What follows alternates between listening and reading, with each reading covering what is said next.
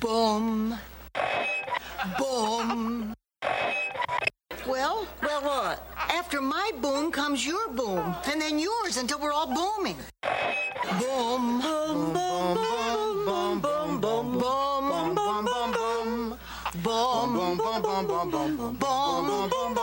Mr. Sandman, bring me a dream. Make him the cutest that I've ever seen. Give him two lips like roses and clover. And tell him that lonesome nights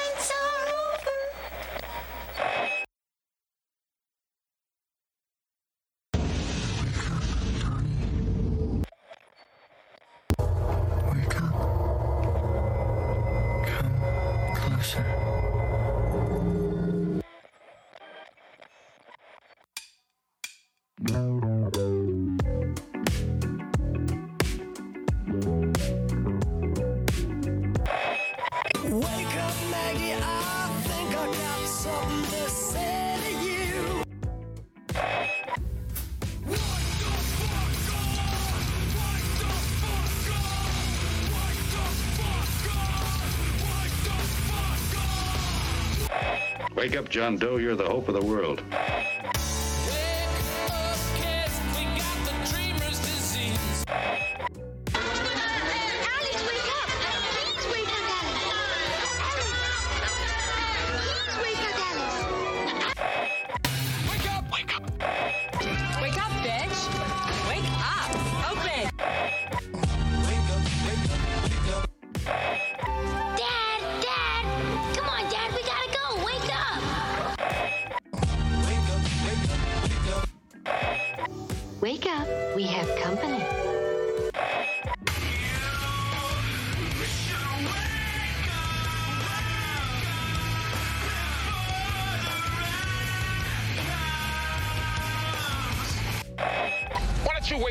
Smell what you shoveling?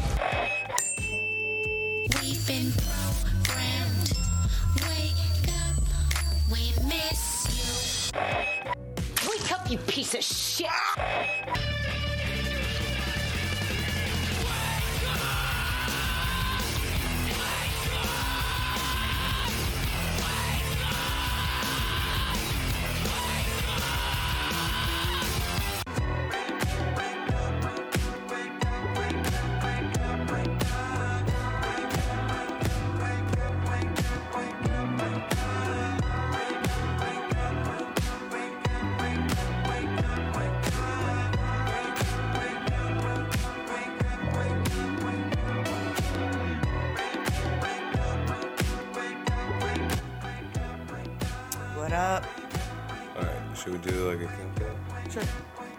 Okay. Uh, here we go. Three. You want to start? You wanna start? Okay. Three, two, one, go. Hey everybody! Uh, welcome to another episode of uh, Actual Comedy Presents an Actual Podcast. Hello. Uh, I'm Angel Ace. And I'm Aaron Moreland. And uh, we've had a crazy week of news uh, happen uh, that we wanted to go over with everyone, right? Yeah, I mean, yeah, more than a week, but these are like the the stories that we could pick off for you. Yeah, some crazy headlines. Some well, crazy headlines. Yeah. let's start off with the biggest uh, news story that we we're going to cover this week. I feel like yeah. um, Definitely the This, this was some pretty big news, right? I mean, it's it's the biggest news that I've ever heard.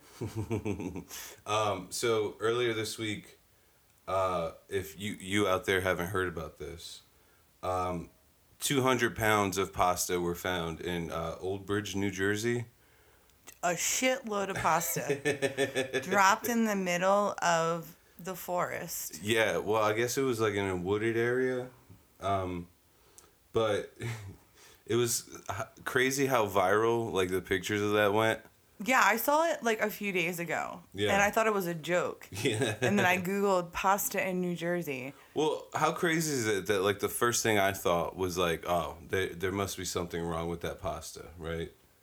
Like like I thought that there was like a company that did it, like the Duponts or some shit. like it was bait. Yeah. Like if you eat this pasta, you're gonna become a zombie. yeah, yeah.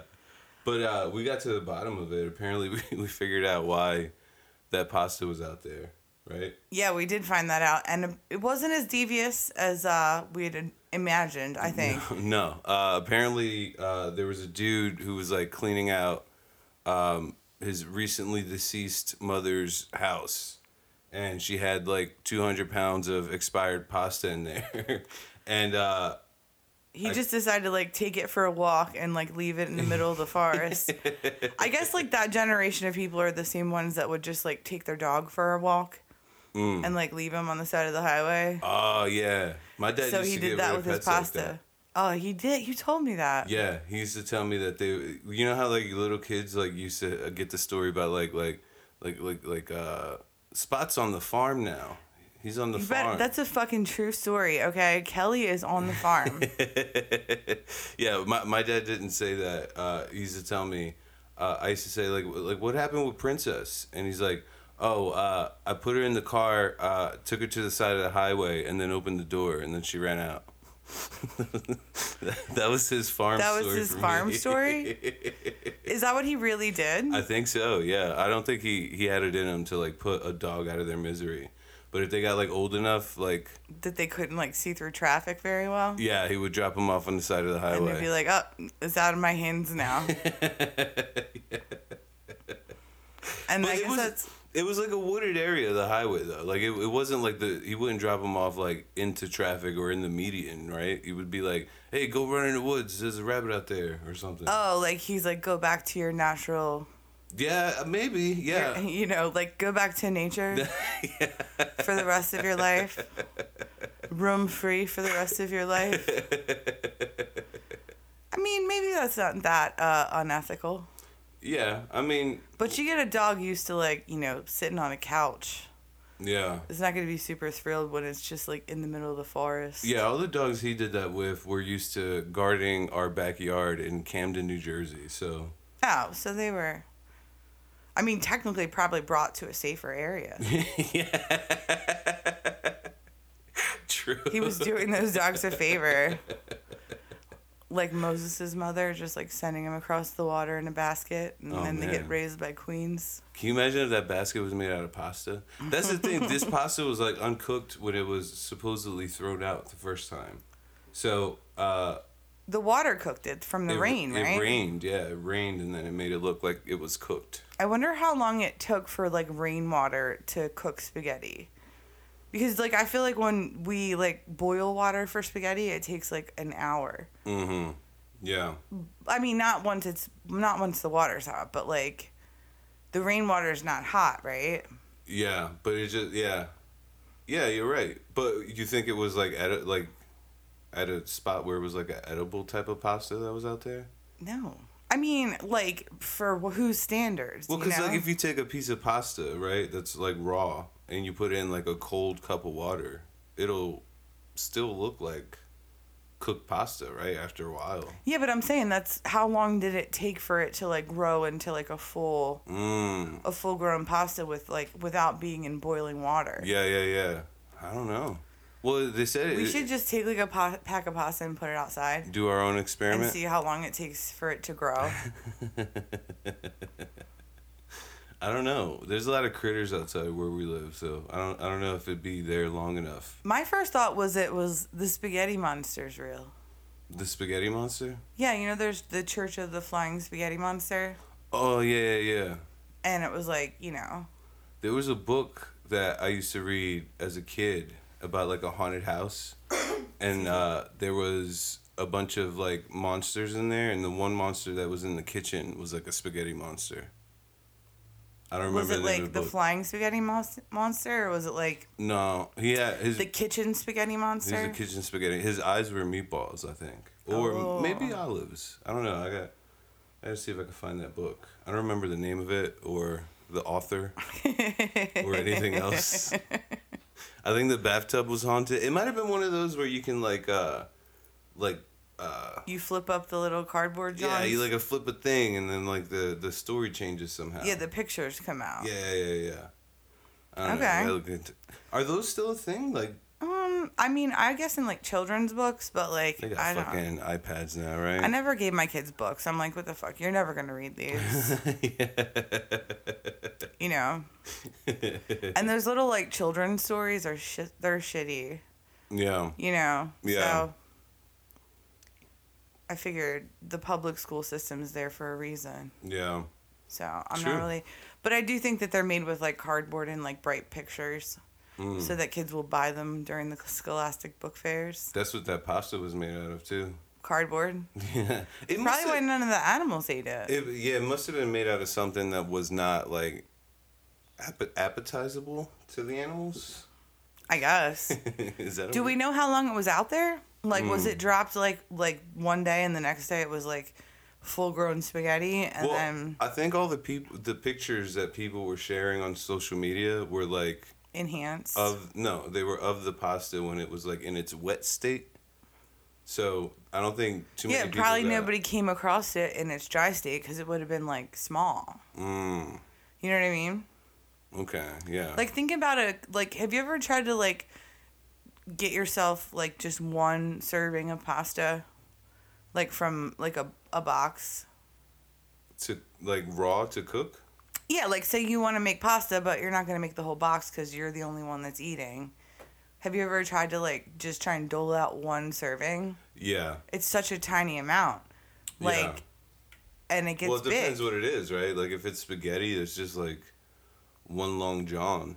yeah, But you could like crush that up into what, like two or three strands of spaghetti? How many average strands of spaghetti are on like one average serving, you think? it depends on the cut of the pasta. They got a different they got a butcher's cut of spaghetti. You got a fettuccine, you got a spe- spaghetti, you got an angel hair, you got a linguine, mm, yeah, yeah.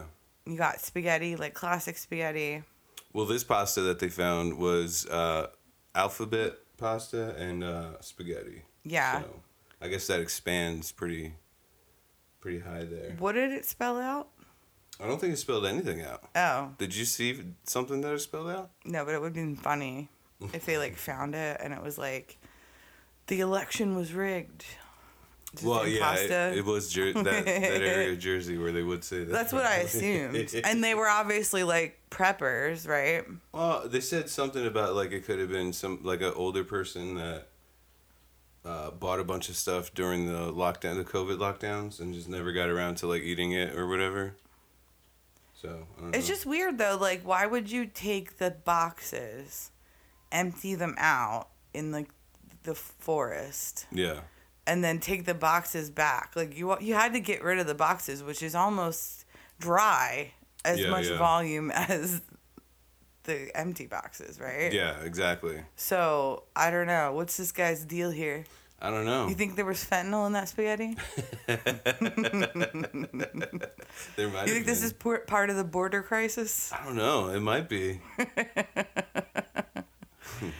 Oh man, so speaking of um uh what is it called? Spaghetti. Spaghetti.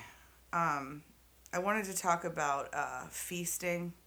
Okay. Yeah, feasting and the different things that the uh, elite do. Okay. Yeah. The the elite have been uh, featured prominently in the news cycle this past week. Yeah, yeah, they have been. Yeah. And I don't know if you guys have heard, but there's a new king in town. There's a new king in town, baby. Charles and George. um, So, And uh, so, yeah. King Charles's coronation, the third, right? King Charles, yeah, King Charles the Third. Uh, is- no, is he the third? I think he's the third. Okay. Uh, his coronation was uh, done Saturday, the May the sixth of 2023, In the year of our Lord. in the year of our Lord. YOLO. No, Yeah. No, that's Yo Y O O L. Y O O. I was thinking that it spelled YOLO. Um, yeah, we we saw it earlier.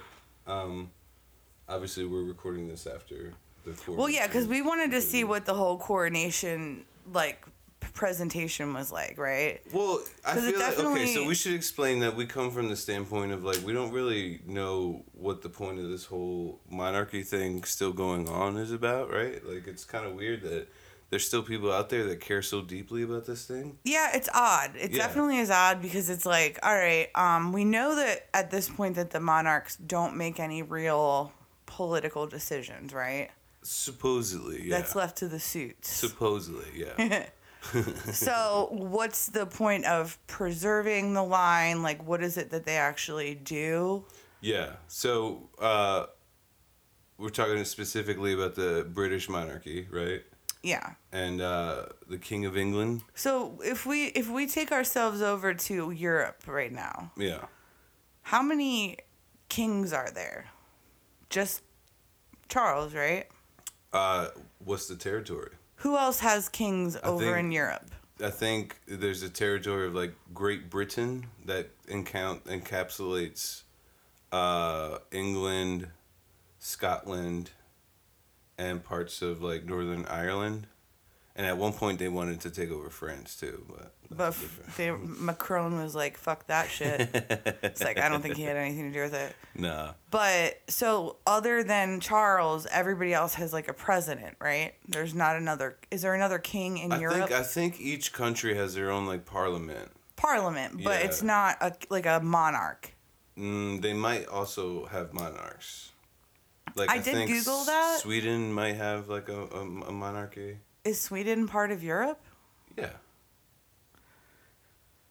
What else would it be part of? I don't know. Like I thought they were their own thing. I mean, uh, what do you mean? Like Europe's a continent. Like that's Yeah, I mean I know that, but when I think of Europe, I just think of oh, like the other stuff.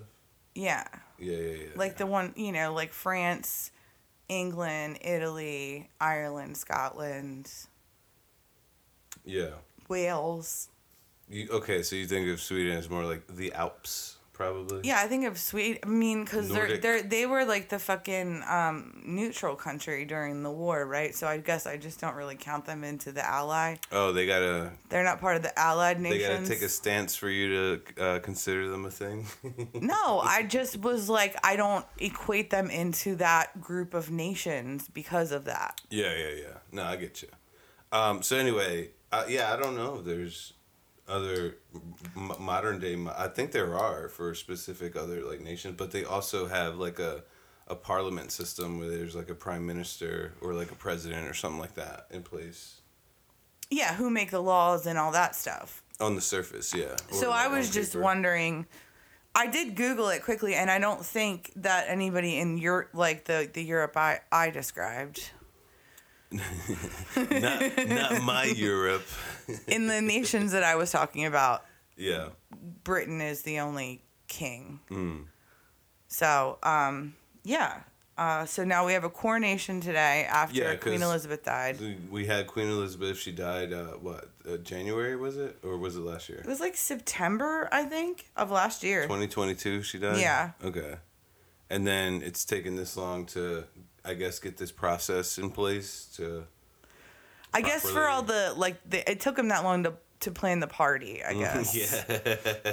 yeah You know. we can't do this in a week I think that he got the title of being king like Yeah. upon Elizabeth's Elizabeth's death. Mm-hmm. But I think that like the coronation was like the that's when it really gets effective. yeah yeah yeah I don't know. So, um, what were you learning about the the um? well let's so the, he's the new king right he's getting coronated this is like a big uh, deal because it only happens like once the previous monarch passes away or whatever Yeah, so like you, the person who's next in succession doesn't get to be the monarch until their predecessor passes away. Right, right, right. Um, so, uh, yeah, we were watching this and like reading more about the coronation and like what the different like uh, aspects were of like the different like uh, stages of the coronation. Yeah, like think it's in. specifically the rituals that they were doing. Yeah, we found that they have a lot of like weird uh, ritualistic things. a lot, a Yeah. lot of weird shit. Um, but so we decided to like break down a couple of the things. Now, obviously, some of the things that we're going to talk about, we're going to be talking about. You can like look into it more yourself. Uh, we we feel like we're going to be, just be like grazing the subjects. uh, because we have so much to try to like. Oh yeah, yeah. in. I mean, don't take anything we say as fact. Obviously, always, Oh, yeah. always, always like look up what Oh, we're yeah. talking about. Again, everything's open to your own interpretation. So, um, It's all a joke. but so you, we were trying to find out like, what's the process of a coronation? Like, what do they do Yeah. So, on that day? Yeah. So so each of us like me and you did our research and we we each covered like a thing. Uh, a different like topic that had to do with the coronation, and we feel like we wanted to start off with one of the most obvious things, which is uh, like the clothing and the stuff that they wear on the outside, Yeah, and the jewels the jewels. that Yeah. they have. Okay. uh, that they use for these. Yeah, so I did a little bit of uh, research into the crown jewels, which I could do way more. Like if I I could get into the specific jewels and where they came from, Yeah, yeah, yeah. Africa and wars. Um, but so there's several different like things that are considered crown jewels Mm-hmm. that are um, used during the coronation ce- ceremony. Mm-hmm. The sovereign, which is funny because we were like, how come we can't become sovereign? Yeah. But anyway, the sovereign um, is presented during the qu- the sovereign is the new king or queen. Okay. Other, in other words, the monarch, but we're, they're calling them sovereign. okay. Yeah. The sovereign is presented with two scepters. On um, one has a, a cross on the top of it, Mm-hmm. and the other one has a dove on the top of it. Okay. And one of those scepters has the um, biggest diamond that was ever like found. It was like supposedly it was called this the first star of Africa, oh. Okay. and it was originally like five. Uh, it was like huge, and then it was cut down into like four different diamonds that like are part of the crown jewels collection. okay. So on like different coronations, other monarchs have had it in different spots, Mm-hmm. but right now it's at the top of one of the scepters. Okay. So, the one of the diamonds, like the biggest one of them. So each monarch, you think each monarch has a say, and like maybe each of them has like a unique way of like presenting those diamonds and like whatever. Yeah, way because the, what they said was that the scepter was like made into like a claw so that you could like open it up and take the diamond out. Oh, it's like one of those fucking grabby things for, Yeah. for the old people in Florida. Yeah, and then you could take it out if you wanted to, you know, put it in a pendant or something. I don't know. nice. But that so there's four of them that are Yeah. part of the crown jewels, and one of them is in the top of one of the scepters. Mm. Um, the cross is supposed to represent temporal power, Mm-hmm. and then the dove. Uh, they didn't give the meaning of the dove, but I mean, draw your own conclusions. Um, then they also have golden spurs Like that go around their heels. okay. Like I guess, um, and they were supposed to symbolize knighthood Mm. and um, their use in the coronation rituals derived directly from the ceremony of creating a knight. Okay. And then the next thing that is part of the current crown jewel collection is St. Edward's crown. Okay. And that's the crown that's used at the moment of coronation.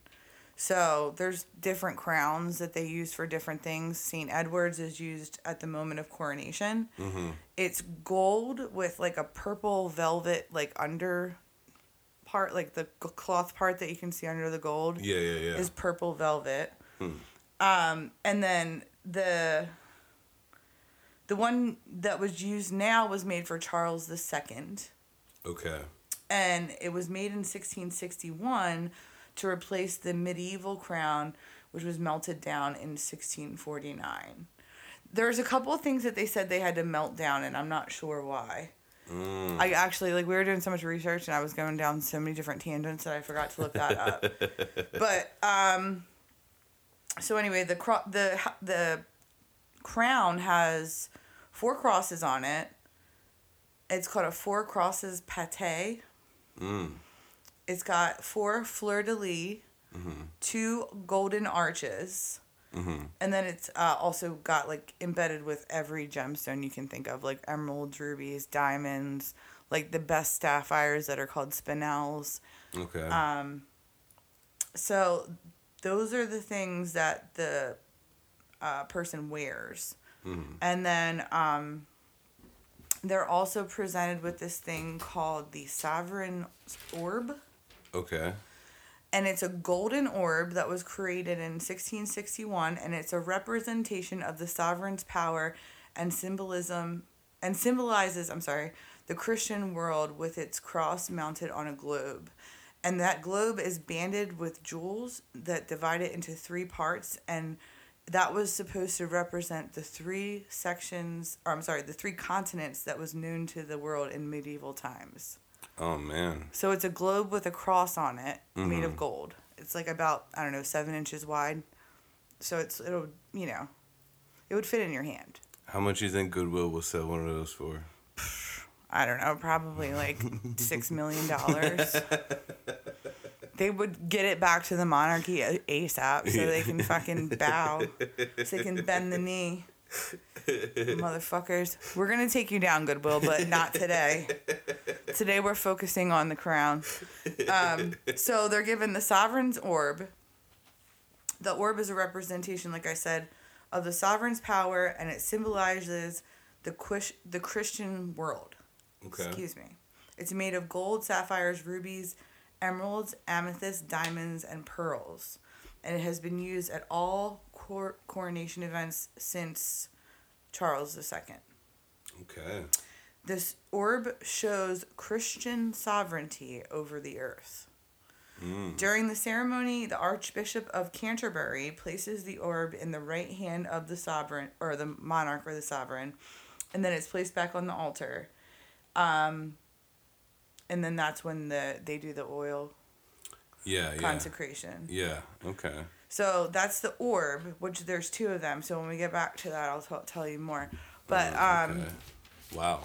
So, they, they use have- a lot of these like uh like unique jewelry pieces. There's like a a couple of things that they need to wear in order to like do this. the, the scepters, yeah.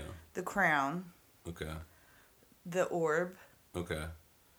and then the um I guess this wasn't listed in the um crown jewels list, but Mm-hmm. the what's the cape that they wear? Uh yeah, what is it? I guess Like is the it a king's cape, a a king's cape? robe. I don't know, like the robe. cape? Probably like a robe or Yeah. something, yeah. And so um The king's hoodie. The king's hoodie his fucking what we it was it was like it had like white leopard print on it Mm. around the outside are they allowed to use snow leopards if it's for royals I don't know. or was it made like before the time that we weren't allowed to kill snow leopards Yeah, that's a good question. he looked like fucking cruella de vil in that thing so those are the things that he has to wear Yeah. The uh, St. Edward's crown um, was originally thought to date back to the 11th century Yeah. to the royal St. Edward the Confessor, the last Anglo Saxon king of England. Mm. So we have that. And then they have a bunch of different um, pieces that they use for banqueting Yeah. because um, this was the thing that I thought was funny. Okay. New plate was particular, particularly required for Charles II's coronation banquet. Ritual feasting, with its elaborate drama and display, was an important opportunity to assert the king's wealth and status, but the existing plate for this purpose had been had been sold. Oh. so they had to make a new one? So did they have to sell the royal gems at some? And then like once they got the power back, they were like, "All right, let's remake these." Who do you think they sent to the pawn shop? I don't know like to let them out. Yeah. uh, we want to get the gems back. That's hilarious. and then they have like the banquetry. So Yeah. that's the gold plate. Um, there's these two like gold and silver um, can like wine canisters, Mm. a cruet, if you will. I don't know. They call them something different in England, but Okay. whatever. And um, then they have this thing that's called uh, the Plymouth Fountain. Okay.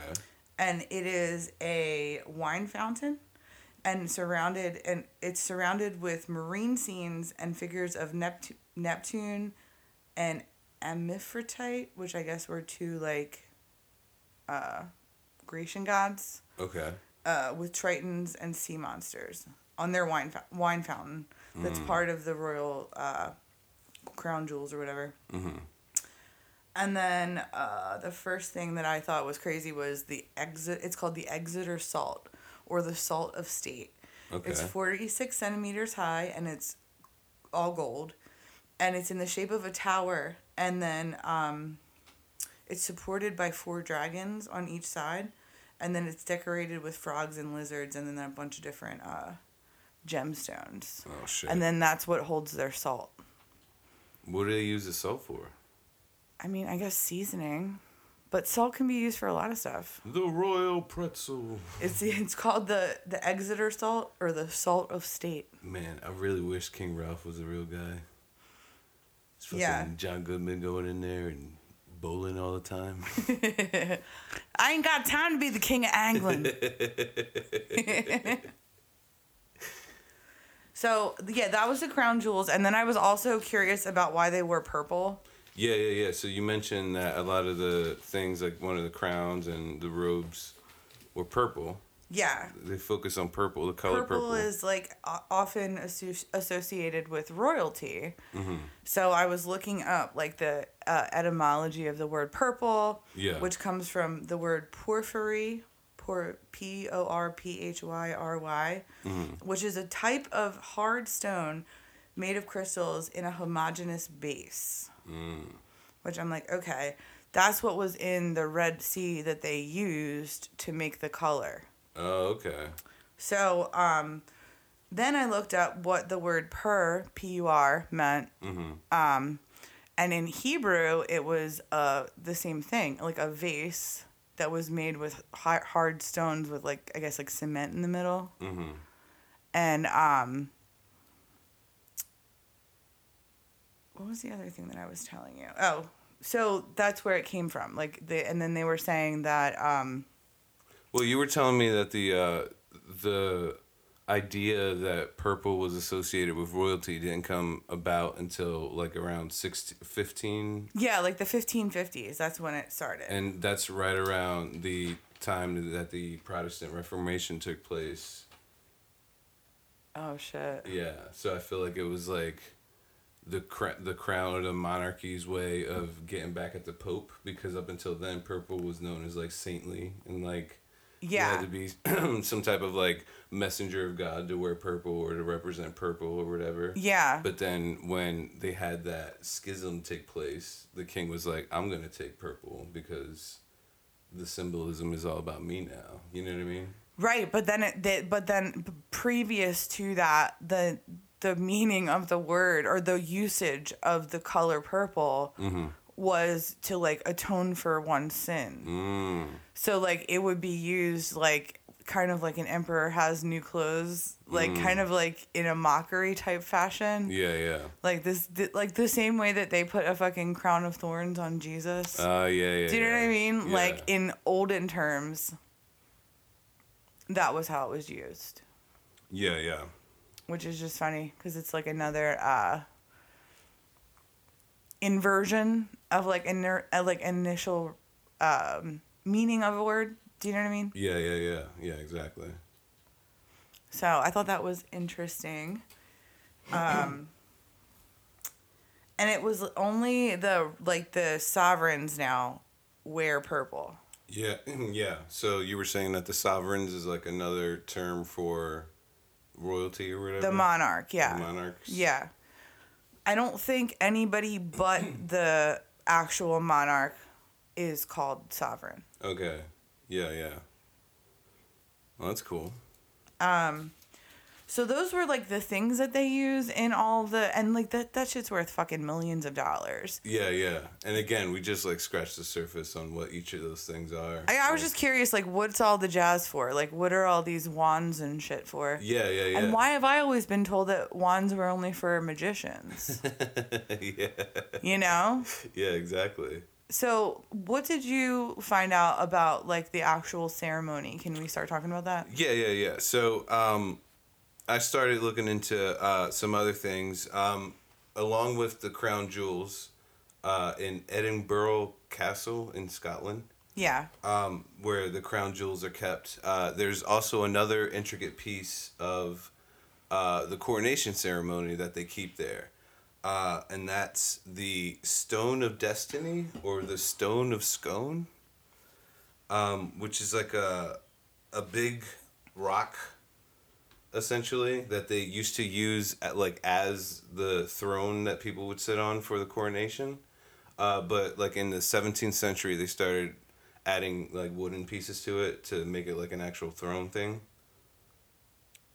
Oh shit. Yeah.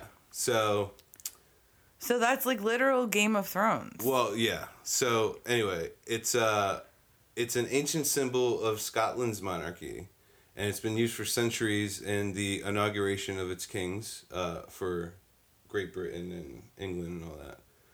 Uh, yeah, monarchs used to sit on the stone itself into the 17th century. Uh, in 1296, King Edward the First of England seized the stone from the Scots and had it built into a new throne at Westminster Abbey. What? From then on, it was used in the coronation ceremonies of the monarchs of England and then Great Britain. Um, so before 1296, there was a whole heap of history uh, with this Stone of Destiny or the Stone of Scone. They called it the Stone of Scone because they kept it in a place called Scone. Did you know there was a place called Scone? no. Is that where the pastry comes from? I think so. Scones yeah. are not good though. Mm. Sorry. They're like flaky, like. Uh, They're like dry, hard yeah, yeah, yeah. croissants, like with not as much flavor. Yeah, what what flavor sc- scones are there? Like, can you are there fruit flavors or is it like more like candy? Like, Mm, I think you can do all kinds. Okay. You can put anything in a scone. You've never had a good scone? I don't think I've ever had a good scone. Where I do don't you think I've ever had a scone. Like I think I've taken a bite of one or two and been Okay. like, no. Is it like a fritter? Like an apple fritter? I don't know. It's like they do something to make it hard and and dry at the same time, Mm, and then like a little bit flavored. I don't know. I want to try a scone now, but a good one. Well, Where do we go? Do we go to Scone, England? I'm. Is it? Was it England? Well, it's part of that. It's all England in the end, right? um, so anyway, yeah. So before 1296, before King Edward the First took the stone as The as stone of scone. as the official coronation thing, uh, there's like a whole history. So go go read uh, read up about that. Um, so it's primarily kept in Edi- Edinburgh Castle. Uh, in 1996, the stone was officially returned to Scotland, I guess to Edinburgh Castle, uh, and it only leaves Scotland for coronation purposes. So, uh, here's a little history of something that happened with the stone. Uh, on Christmas Day in 1950, uh, four Scottish students removed the stone from Westminster Abbey in London.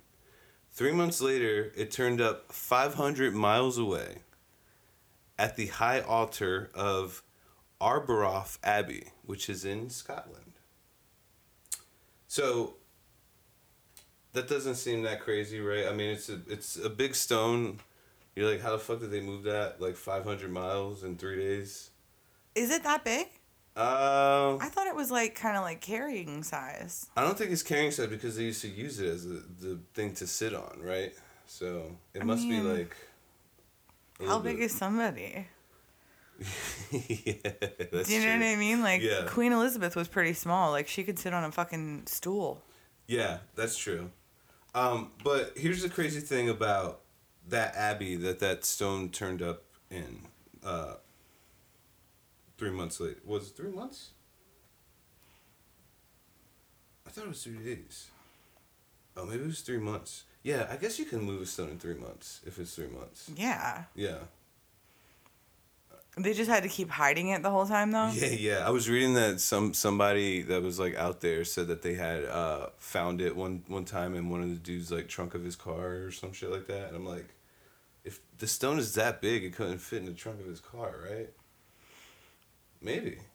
I mean, Maybe yeah, I might have a Facebook friend that has the uh what's it call it? What The is that cup that everybody's looking for? Oh yeah, yeah, yeah, yeah, yeah. Yeah. The cup of destiny. Yeah, he thinks he has it, so you never know. The stone of scone could be in anybody's back seat. um, so this Arbroath Abbey, uh, that's in Scotland, uh, it's best known uh, for something called the Declaration of Arbroath. Which is? Uh, it's the most famous document, purportedly, uh, the most famous document in Scottish history. Uh, and it's a, supposedly a letter sent to Pope John the 20. What's XX11? Is that 22? Pope John 22? Probably. I don't know. I fucking dipped out on Roman numerals. I couldn't do it. I remember crying to my mom saying, We're not fucking Roman. Why do I have to learn this? I know like one through 10. Yeah, but your mom's Italian, right? So you kind of are like Roman. Yeah, but I was like, we have regular numbers now. Why do I have to do this? I don't know how many X's it is, okay? So, I could probably learn it pretty easily, but yeah, I don't think it's that hard. I know, I'm just a stubborn bitch. You just gotta uh, make friends with the M and M's because they all have the different ones on top of. Or was that just for the Y two K thing? Do you remember that? Was that a fever dream that I had? What? Was there like a commercial where like they were M and M's and they were like using Roman numerals for something? The red M and m and the yellow M and m Dog, I don't remember that They don't talk all. to you through the TV. No.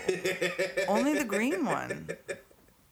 All right, whatever. We'll talk about that later. Okay, Um, so let's get back to the stone. Yeah, so these Scottish students on Christmas Day in 1950 moved it to this Arbroath Abbey, which is in Scotland.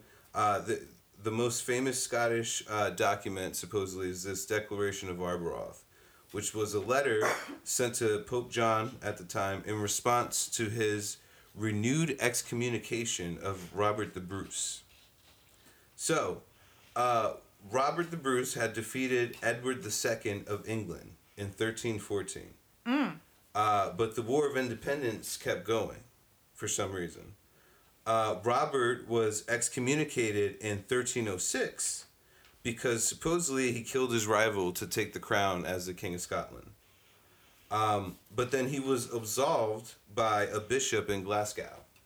So he went from being excommunicated to not being excommunicated. Back in the church, back in the Pope's good graces, good graces supposedly. How did he do that? He was friends with one of the bishops in in Scotland. So he like absolved him of all the sins that made him excommunicated. From the Catholic Church. Yeah, Okay. but which was prevalent at the time. It was thirteen something, so that schism schism didn't occur yet. The Protestant Okay. Reformation hadn't happened. Okay. So everything was was Catholic. Um, so he was excommunicated and then forgiven. Uh, then he captured Berwick from England in 1318, uh, supposedly during a papal truce. Uh, the English then persuaded the Pope at the time, Pope John XX2, uh, to renew the excommunication on uh, Robert the Bruce. Um, let's see. Okay, so the letter to Pope John was called an apologia, which, from first time you hear it, sounds like it would be an apology. Yeah. But it's uh, the exact opposite. It's a formal written defense of one's opinions or conduct. So if you wanted to like defend the reason why you did something in writing, you would write an apologia. But it's not like saying you're sorry for something. Does that What? make sense? Another word inversion. Um, so basically, this uh, apologia was basically them saying you shouldn't renew the excommunication of Robert the Bruce because if you excommunicate him, technically, I don't think he can be king of Scotland. Does that make sense? Okay. Okay. Um, but I guess in the process of writing that apologia, that like kind of set their Scotland's case for becoming independent Okay. from England. Okay. So if Robert the Bruce was excommunicated, the King of England comes in and takes over Scotland. That's what they did, right? Exactly. But if he's not excommunicated, then technically he won that battle. He takes over England as the new King of England. That Okay. makes sense. Um, so they wanted to basically send this letter to be like, you know, this is uh, reason for us remaining independent. We don't want to be part of the British, blah blah blah. Um, and they sent it from their that abbey in thirteen twenty. Uh, the most famous line from that apologia is, uh, "It is in truth not for glory, not for riches, nor honors that we are fighting, but for freedom, for that alone which no honest man gives up, but with life itself." Shit. Yeah. That was Robert the Bruce? No, that was the letter that they wrote to the Pope to defend Robert the Bruce and say that he shouldn't be excommunicated. But Robert the Bruce, Bruce did murder his brother. What does that? What does the brother have to do with it? I'm just wondering, like, Well, you know, know. Know. like what was the logistics and, um, you know, morality? Well, the Pope wanted him excommunicated. Well, I don't know if the Pope wanted him, but England wanted him excommunicated because if he was excommunicated, he was no longer This king. the king. Yeah. And Gotcha. The king of England can come in and say, "Nah, he never defeated me because he was excommunicated." Okay. Um. So So that's the 1300s? That was uh, the 1300s. And then religious life continued in the abbey until the Protestant Reformation in 1560. Okay. Uh, in 1580, the abbey was dismantled, dismantled, and the parts were used to build a new church. Um, but here's some funny uh, facts about this abbey, right? Ar- Arbroath Abbey. Um, William the First, William the Lion, founded the abbey in 1178. okay. The abbey was created as a memorial to his friend, his childhood friend, Thomas Becket, which was the murdered Archbishop of Canterbury. Oh, shit. I got some information about them. yeah. Um, and then William the First was buried in front of the abbey's high altar in 1214. So, Damn. Yeah, so these guys, these Scottish students, uh, stole the Stone of Destiny from London, where it was being kept, and they brought it back to this abbey uh, and placed it back next to the high altar. I guess which was their way of like fighting the power and saying that uh, uh, Scotland should go sovereign again, maybe. I guess. When was that? 1950, Christmas Day, 1950. I'm trying to. You know what's so funny? Um, my uh, coworker Mm-hmm. is um, like first generation here from Scotland, and I would love to kind of ask her like what life was like in Scotland yeah, yeah, yeah. because I don't understand it. What do you mean? I mean, I kind of get like Irish culture and like British culture and like other different, you know what I mean? But Scottish kind of seems like Well, they were mostly those. Uh, what were they called? The the Picts, I think. The tattooed like warriors. That would was go out. Scottish? I think that was they were Scottish. Yeah, okay. yeah. They had a rich like history of, uh, like native, uh, Scottish island dwellers. I guess. Yeah, see, but like you know how we can go back and say like the Ireland people had like Gaelic and like Yeah, the yeah, you know what I mean? I don't know what Scotland's version of that is. And I mean, who knows? Probably. I think it was the Picts. Yeah, I think P P I C Q U E S. I gotta look that up. I don't know. I think I think there's writing out there that said like the Roman army was like afraid of them when they were like going by, because they were like all crazy or some shit. Um, Okay. But yeah, uh, that's that's the bulk of the things that I saw on the the Stone of Destiny or the Stone of Scone. Okay. Uh, they use it as like a throne for some reason, which I think is So like they bring it over- yeah. Scotland. yeah, it does kind of seem like that, but what is that um mean? Like because there was a conversion of the two or not a conversion, a um union of the two crowns yeah, yeah, from Scotland and from England. yeah. So is that like to like I guess that's like their way of saying like this is part of the Scottish uh, tradition, so we're gonna keep that going since we're like running that shit now. Maybe I don't know. I guess I don't know. It seems fucked up. What was Braveheart mad about? Braveheart, William Wallace. Yeah. Cause the king uh fucked his bitch and he didn't like that. Oh shit. Yeah, that. What was that called? Like nominus dumanimus or some shit. Where like the Yeah, John Wick syndrome. it's like the the king or like the general or something was allowed to like bang the wife, uh, any wife, on like her first night of marriage or something like that. Yeah, that's a wild Prepare her for her husband or some shit like that. Is that that's is that really where the word fuck came from? Fornication under the consent of the king. No, I think they made that up.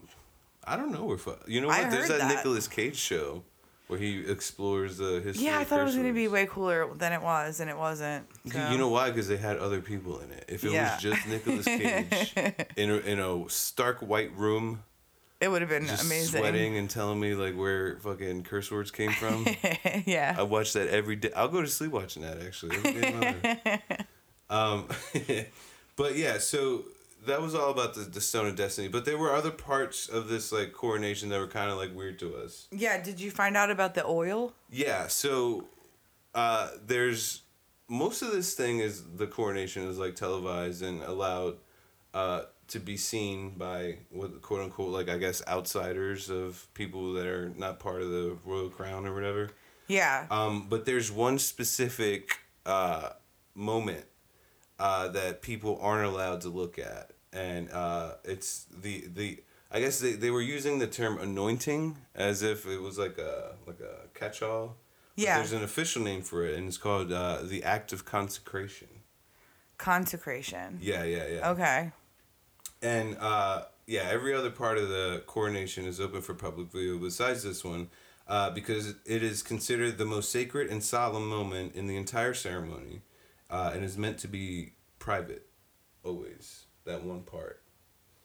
Uh, Okay. yeah, yeah, yeah. Uh, That's literally the Wizard of Oz. yeah. So, well, hold on. That you're gonna say that a little bit more after I tell you this part. Um, this whole act, the act of consecration, uh, is based on the anointing of King Solomon in the Bible. What? Yeah. Uh, much of the ceremonial and ritual uh, practices uh, that surround the British monarchy are based, based on practices described in the Old Testament in the Bible. Which was bringing me back to the purpura purple Yeah, shit. exactly. Because we when we looked back at the Hebrew meaning of it, Mm-hmm. it was like part of like casting lots. Yeah, yeah. And um, wait, you had something about salt. Well, it's interesting that you talk about Hebrew. Uh, shout out.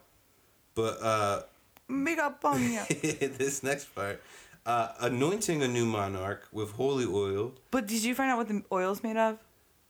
No, but I have some other shit about it. Okay, sorry. But anointing a new monarch with holy oil is directly based on the anointing of the earliest Israelite kings, as described in the first book of Samuel and the first book of Kings in the Bible.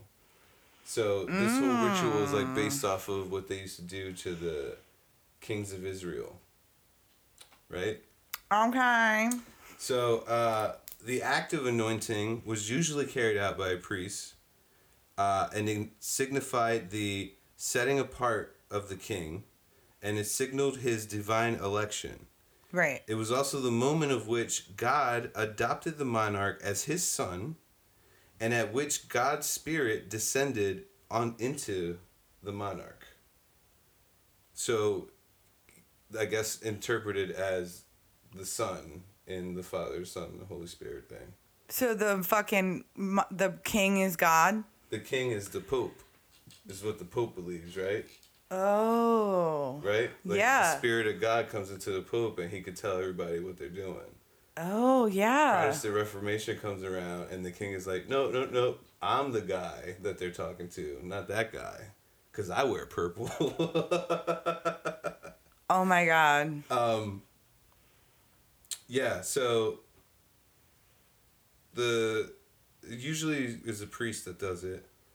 Um, Wait, no, it's not a priest. hold on. Okay. Uh, it's compared to the or- ordination of high priests, I guess, in other religions. Okay, the so things that they do. putting the guy in in the king's position is compared to the or- ordination of high priests. Yeah, or like the Pope, I guess. The Okay. Same, the same uh, level of respect should be shown to it. I guess in their eyes. What? Um, so during the ceremony itself, uh, it's never been televised. We saw the one that happened with the Queen, right? We didn't see the one this year. We maybe saw like a clip of it. we saw like a little bit of his like walk walkthrough, but, But not- we didn't see the. Uh, not not this part, not the anointing, right? and that's what I was hoping we'd see, but I forgot that their time was so much different than ours. Yeah. So so during that ceremony, uh, the monarch is covered with a canopy uh, that's held by four knights of the garter. uh, he's seated in King Edward's chair, uh, with the stone of scone beneath him.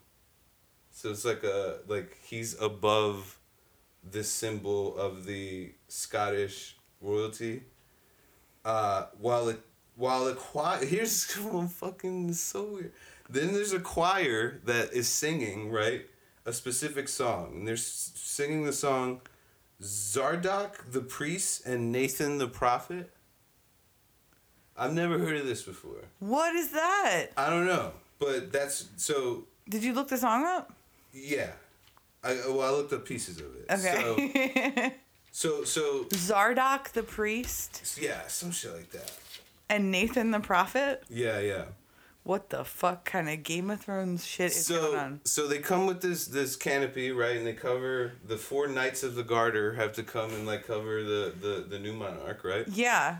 Uh, and then uh, because this is usually done by a priest and because this has nothing to do with any of the other stuff that we were talking about before uh, the archbishop of canterbury anoints the king with holy oil on the palms of his hands his chest and then his head. Um, what I looked up about this anointing oil is that it's created by the Patriarch of Jerusalem and the Anglican Archbishop in Jerusalem. So the two head guys of those things out They there. make the oil. Yeah, it's consecrated there uh, at the Church of Holy Sepulchre. The the Church of the Holy Sepulchre. Yeah. The one that they the that they built over the occult church. Mm-hmm. Okay. Um, and then, so that's where they make it, and then the, before it's used, uh, like they don't take it out of the thing. They put it in uh, a thing called the coronation spoon. So they, they pour it into the coronation spoon, and then from there they dip it and then anoint the person from there. What? Um. So, yeah, Archbishop of Canterbury is the one that does it, right? The guy that was murdered. Well, the Archbishop of Canterbury yeah. is basically the Pope of the Anglican religion. Right. Exactly.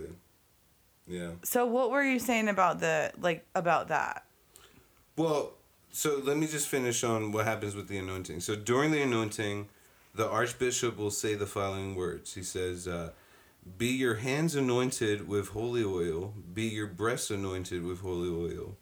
Be your head anointed with holy oil, as kings, priests, and prophets were anointed, and as Solomon, as anointed king." By Zadok the priest and Nathan the prophet, so you may be so you may be anointed, blessed, and consecrated king over the peoples whom the Lord your God has given you to rule and govern. In the name of the Father, Son, and Holy Spirit, amen. so that's that's the thing that's taking place while this choir behind them is singing this song, fucking Zadok the fucking whatever the fuck. And then uh yeah they get anointed. And this whole time the knights of the garter are the ones that are holding this canopy up and making sure that nobody can see this process. Pretty Yeah. crazy uh, I looked Garter up, as in G A R T? Like garter belt. So uh, or like Garden of Eden. no garter belt like a woman wears around her uh what you call it? Thigh.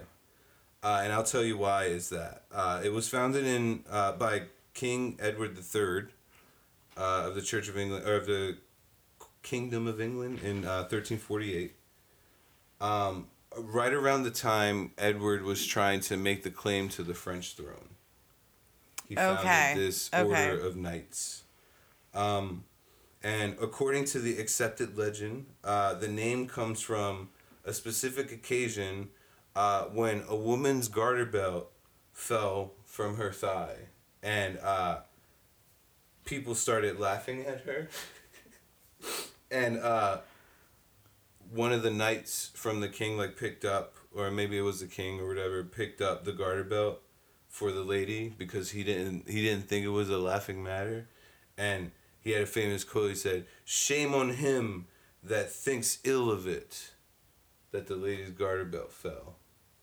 So I think these guys were the first uh, incel simps in the world. I told you they reminded me of those fucking monkeys from um, The Wizard of Oz. oh yeah, You know what yeah, I mean? Like Yeah, they're little walking around like, oh, we. but okay, all right. So like before that, they didn't have anybody to like put the veil up while they anointed them. Yeah, I don't think they they did that ceremony like that, or maybe the ceremony was more private and they didn't open it up to other people to see. I don't know. Yeah, there was no fucking media back then. Yeah, there was no TMZ. You know, they could the do whatever they wanted in the fucking 1500s. Who's gonna make it there? Um, but there's a funny thing about these uh, these knights of uh, The Knights of the Garter. the Knights of the Garter. Be- they're named after this, right? But then they're saying that women weren't allowed to be part of it until 1987 when Queen Elizabeth II made it uh, possible to install lady companions of the Garter. So I don't think they're knights officially, but they're lady companions. Do they have like women in the military called lady companions? I don't. Uh, maybe that's like the highest like level of military service you can achieve in that like area. Lord and lady. oh my god. Um, but then I was also reading that like around the time I guess uh, the thirteen hundreds, thirteen forty eight, that this was created, uh, men wore garter belts too. Like that was like a a thing at the time. That also could be like fake media trying to discredit. I don't know. Yeah, what is the meaning of a garter? I feel like that's definitely a fucking red herring story because I'm looking at the um salt cellar pillar thing that I'm telling you, Yeah, and yeah. it looks just like the like the four dragons holding up the Uh, thing. yeah, yeah, yeah. You know what I mean? Which has the salt in it. Yeah, It yeah. kind of gave me the same imagery. Oh shit.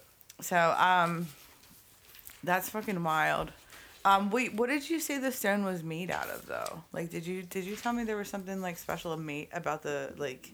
Um, I it Stone was, itself? It was like a, a red clay or something like that. It was red clay stone, like made from the stuff, I guess from Scotland around that that area. Okay, It wasn't nothing special about it, but I didn't know if you were saying it was like sand, like limestone or something no, like that. it might that. have been like, some red sort of- sandstone or something or clay or something like that. I don't know, but it's it's. I don't think there's anything specifically special about the composition of the stone. I think it was purely symbolic that me- meant something to like Scottish royalty and uh, the monarchy of England. Like when they took over, th- they've been doing this ever since. It's like a fuck you to them. Like But I think they're actually Scotland, Scottish, because even though like the it became the British monarchy, I think the monarchs are actually like the Scottish background. Because remember I said that the um the uh the lineage line switched from being like the father, father's line to the mother's line. yeah, yeah, yeah. And that was in. Do you want me to go through what I found out? yeah, yeah, yeah. Go through it. Fuck. I just. No, you're good. Hopefully, I didn't fuck up my mic just there. you're good. Um. So I sought out to answer the question: Why do they have castles in Scotland? And like, why did the like English? Wait, you started off by thinking, why is there castles in Scotland?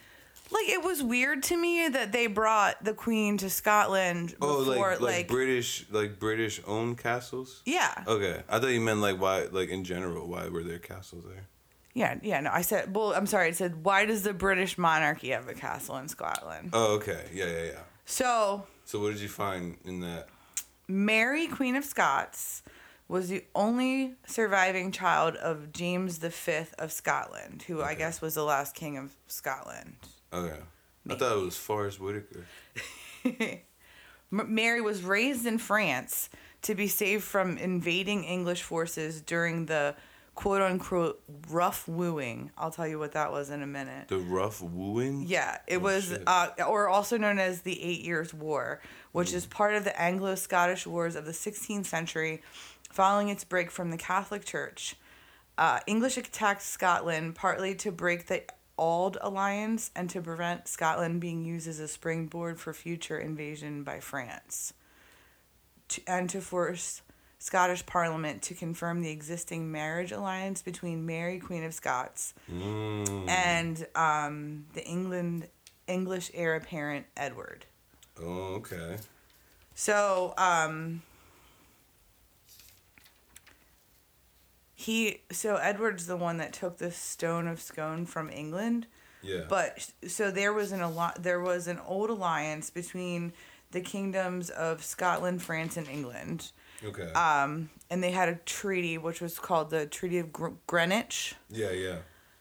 and um, it entailed a plan developed by Henry VIII of England to unite both kingdoms, i.e., the union of the crowns. It didn't. It didn't work, and that's what resulted in the rough, rough wooing. so shit. basically, Henry VIII like tried to pass a law that was like, your daughter, even though she's an infant, is definitely gonna marry my son Mm. and um, they were like, "Nah." Okay. And then that's when all the fighting began. They actually did end up getting married. Um, so Mary married Mary married William, Mm-hmm. and they so Mary was the queen of Scotland and William was the king of England. Okay. So they both come to the throne in 1689 as king and queen of their own right. Mm, okay. Um, and at that time, during the coronation, they each had their own orb, oh, okay. So one orb apiece. one orb apiece. Yeah. Okay.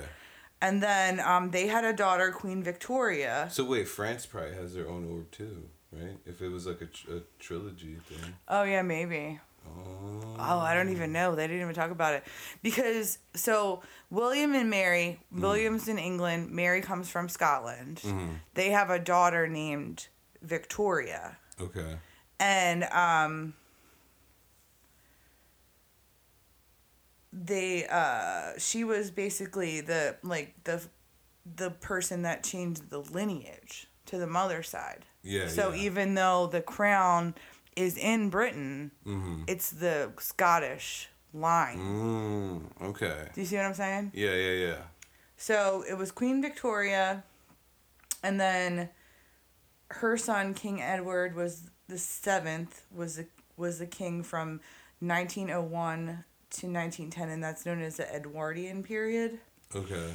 Uh, and then his son King George V, um, he was the first person to change the the name of the royal house to the House of Windsor. Oh, okay.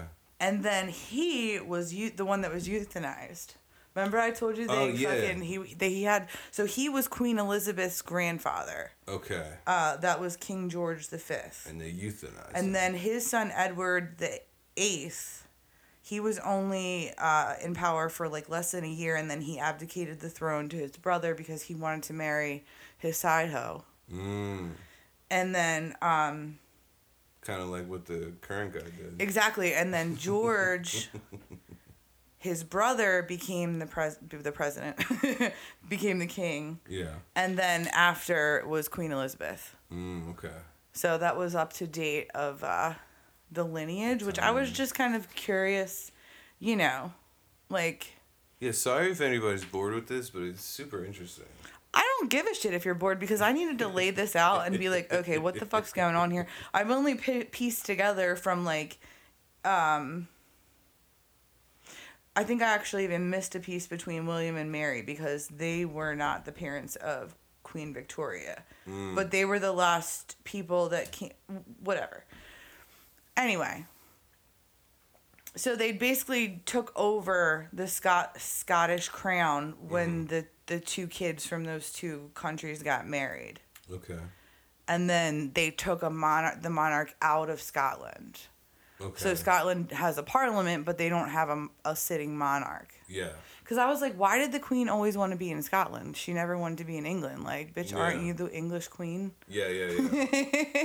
Yeah, I thought it was weird. That was my whole line of thought when I was looking into it. I always thought it was like a like a symbolism of like this is United Kingdom or whatever. Like she has a place like in Scotland and in you know England, whatever fuck. And she just spent like her time there because she liked it there more. I thought, but I don't know. I mean, I don't know. There's always a reason for this shit, as as we found out. Well, I mean, so look at it now. Like, uh, they took out Diana, right? well, And now you got com- allegedly. I'm not gonna, I'm not gonna say that. Diana exited the picture. and then uh, you got Camilla in there, and then what's his name made her queen. So is she actually the queen? I don't think she'll become the Mm. queen if uh, Charles dies. I think it goes right to William. Yeah, yeah. Well, who was Charles's brother? Was that the guy that was caught on Epstein? Yeah, Island? that was Prince Andrew. He got he, he's a rapist. Can you? Would- And he's actually in line, I think, before Meghan Markle. Oh, that's gotta sting, right? Yeah, you would But have to get like convicted child predator is in the line of secession before her.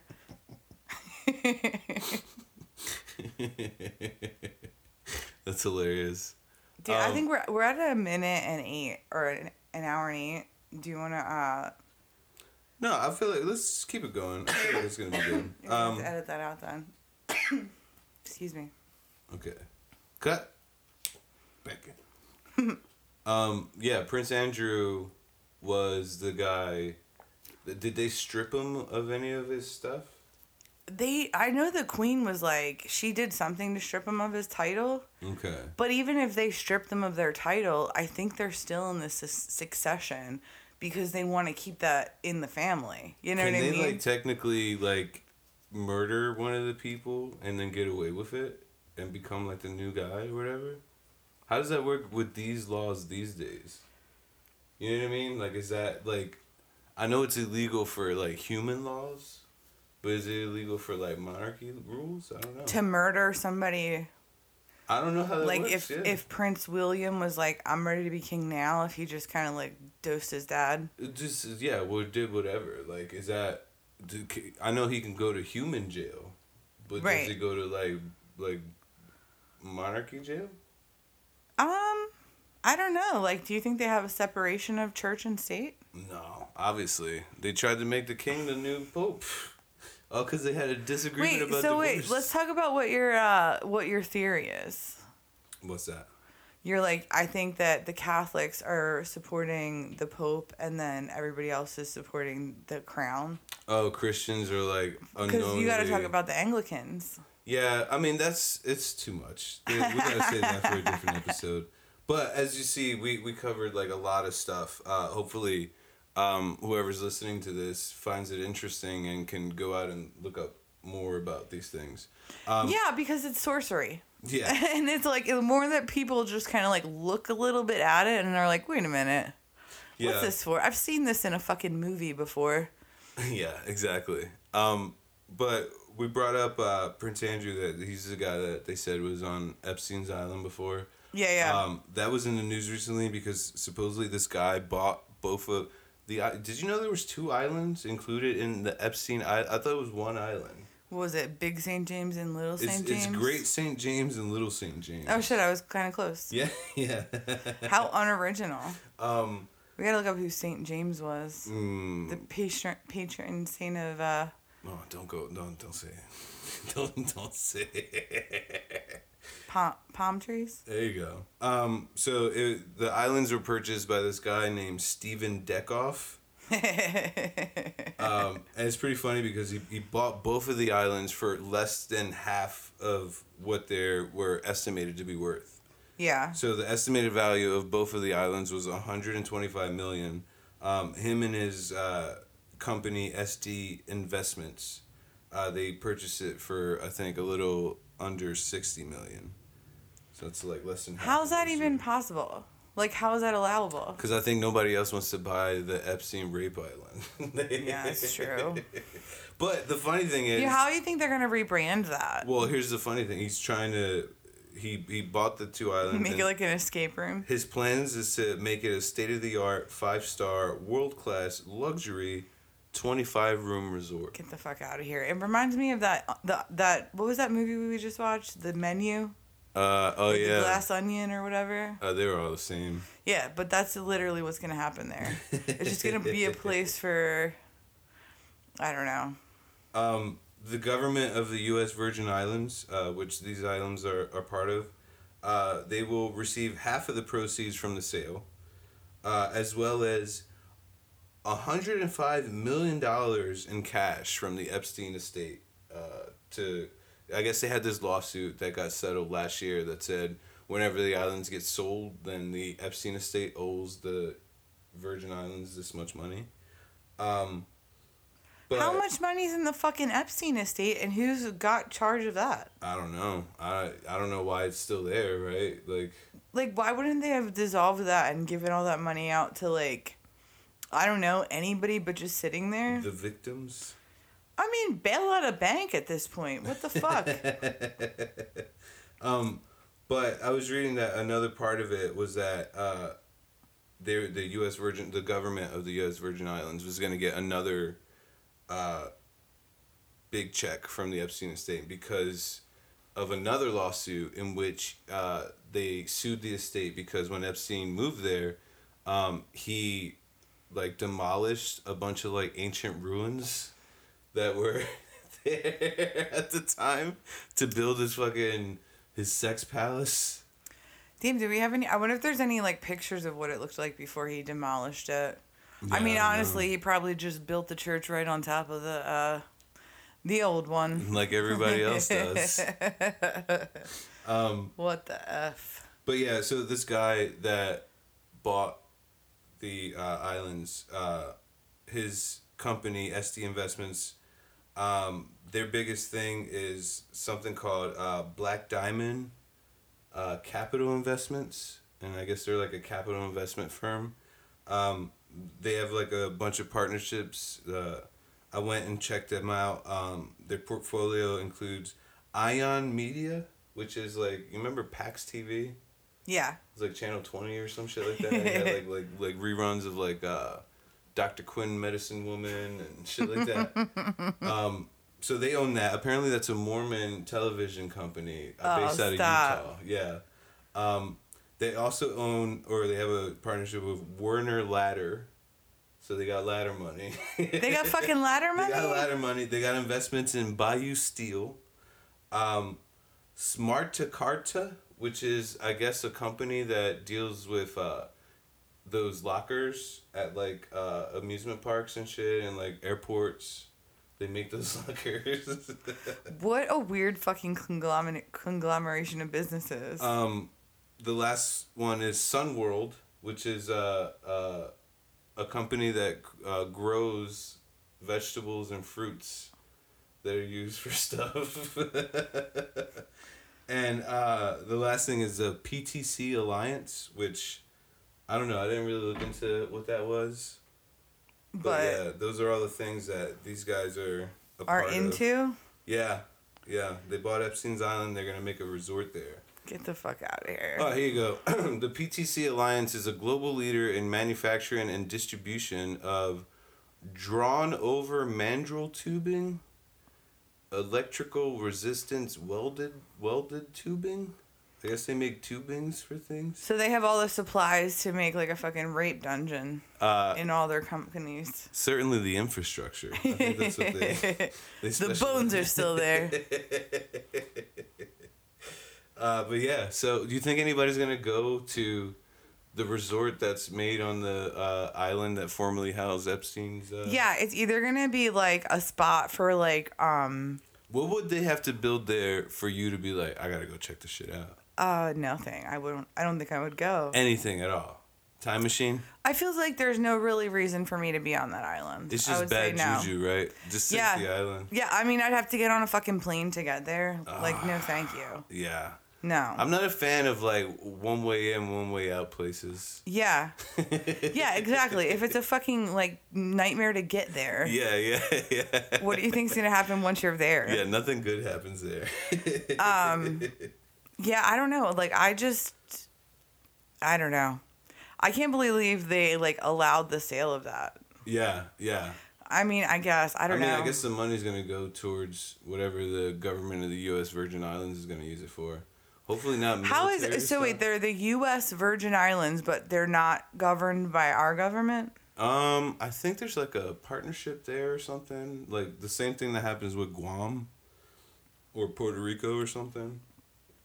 Like, they they got a say in something, but I don't think it really matters towards whatever. It's like pretty much everything, then, right? Yeah, exactly. Um, but uh, speaking of the Epstein Island, let's end on this. Uh, we were talking about this string of funny like uh, occurrences that were happening on the news uh, about these like child labor law violations that were happening. uh, the big one was um, McDonald's. Uh, there were uh, three McDonald's franchisees that operated uh, 62 different McDonald's locations uh, across Indiana, uh, Kentucky, Maryland, and Ohio. And um, I guess somebody did an investigation and they found that there was 305 minors that were working at these. Uh, Like coal miners who were out of a job. Yeah, yeah. No, children. the original coal miners. So how old? Like I thought I saw something like ten year old was caught working at two a.m. or something so, like that. So in the report, I guess like two of them that they could point out were ten year olds that were working at a particular McDonald's. Uh, the rest of them were just like classified as underage, which I guess. I mean, Was that- the shift supervisor just like too dumb to realize that like the overnight people were ten? you know what I mean? Like could that have just been a simple oversight? Wait a minute. Like, You're two kids in a trench coat. I'm only paying one of you. well, I know uh, Sarah Huckabee Sanders passed some sort of Shout out. labor law. Yeah. Shout out. Uh, saying something like where they they lowered the children's working age to 12 Yeah, well, I've seen that was another thing. but that's the same state that wants you to have to um like use your id to get onto the internet Arkansas. Is that where she's from She's from Arkansas, I think. The state that's trying to do that is Utah. or maybe she are. like signed that no no they're trying to say that kids um like kids under 18 like aren't shouldn't be on social media so they're trying to make it so they have to do like some sort of i don't know validation They're just gonna make a new generation of fucking uh, Hackers. Hackers from Like, uh, no the shit. movie Hackers. no shits That movie was way ahead of its time, by the way. it really was I feel like people didn't appreciate that movie when it came out, probably because it was so terrible. it's But, still uh, terrible but It's still terrible, but it's, it's nice. It holds up nicely.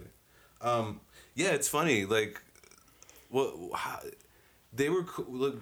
The age currently to work at McDonald's is what? Like, I remember people like fourteen working at McDonald's, right? Like, am I crazy? Was that like a thing? I think it was 14 because I think you had to be 14 to get working papers when I Yeah. was like in high school. Yeah, yeah. So that was like I feel like a normal thing to see like a fourteen year old work at like a McDonald's. Yeah, I So think like in the after hours, Like, oh, it's the time. There's like okay. time laws. Yeah, yeah, yeah. So maybe they weren't like directly underage. They just were underage for that time period. Right, right. Okay, gotcha, gotcha, gotcha, gotcha. Yeah, I mean, I had working papers at 14. I was working at places that without working papers at 13, just getting paid cash. Mm. So uh, I don't think child labor is a new thing. Yeah, yeah. But I think it's weird to say that kids are young enough to work or old enough to work, but they can't use the internet. Like, fuck you, dude. what do you think I'm fucking working for? old enough to bleed, old enough to pay taxes.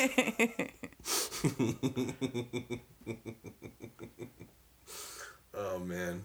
Yeah, I don't know. You think that's that's where we're heading? Like, it's gonna be like like jobs that people don't want are gonna be going to like younger and younger kids until like children are the most marginalized uh, aspects hundred of society.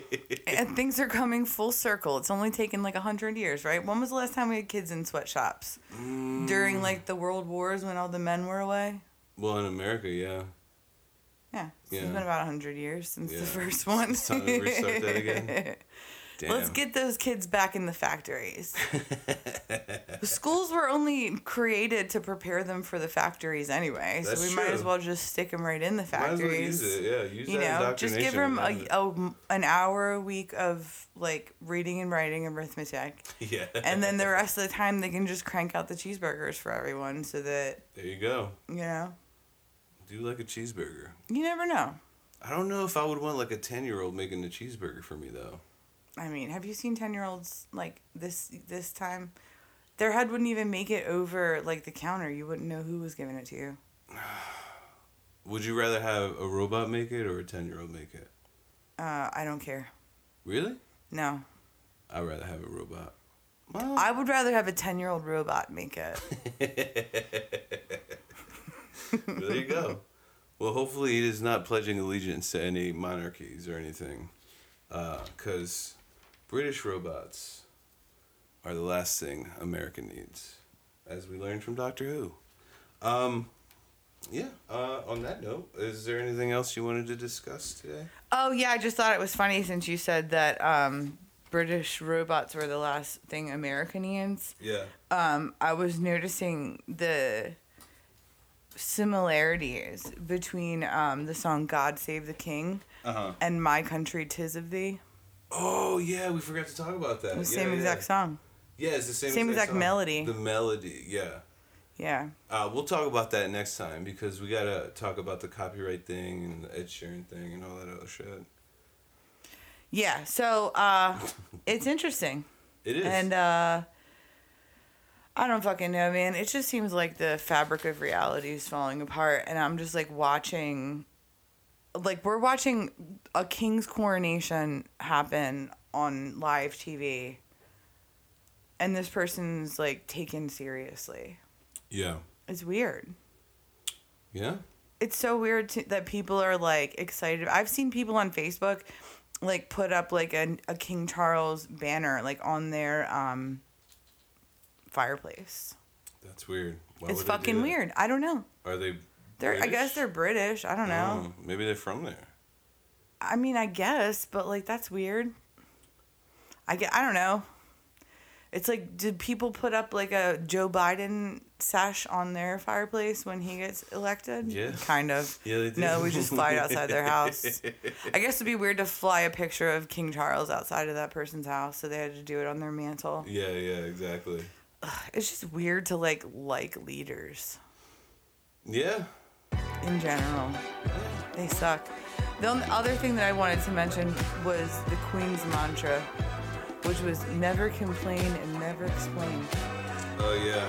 And I'm gonna leave it on that. Yeah. Well, there you go. Never complain, never explain.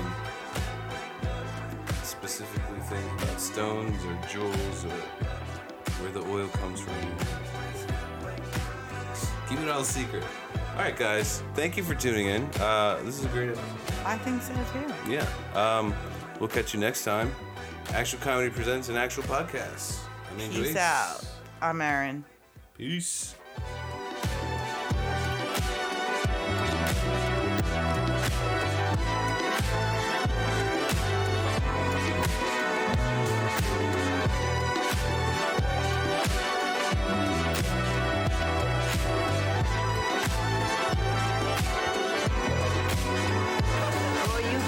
You really stink. We were just singing the baby to sleep. Wake up, little Betty Boys. Have you been Betty Boy? It was waking me up. When I lay me down to sleep. When the soul identifies with Maya, it forgets. Thus, the soul is temporarily in darkness. It is deluded, and it dreams the mortal dream. Becoming increasingly involved and confused, the soul remains bound up with the world. The intuitive faculty becomes suppressed, and its perception of truth blotted out.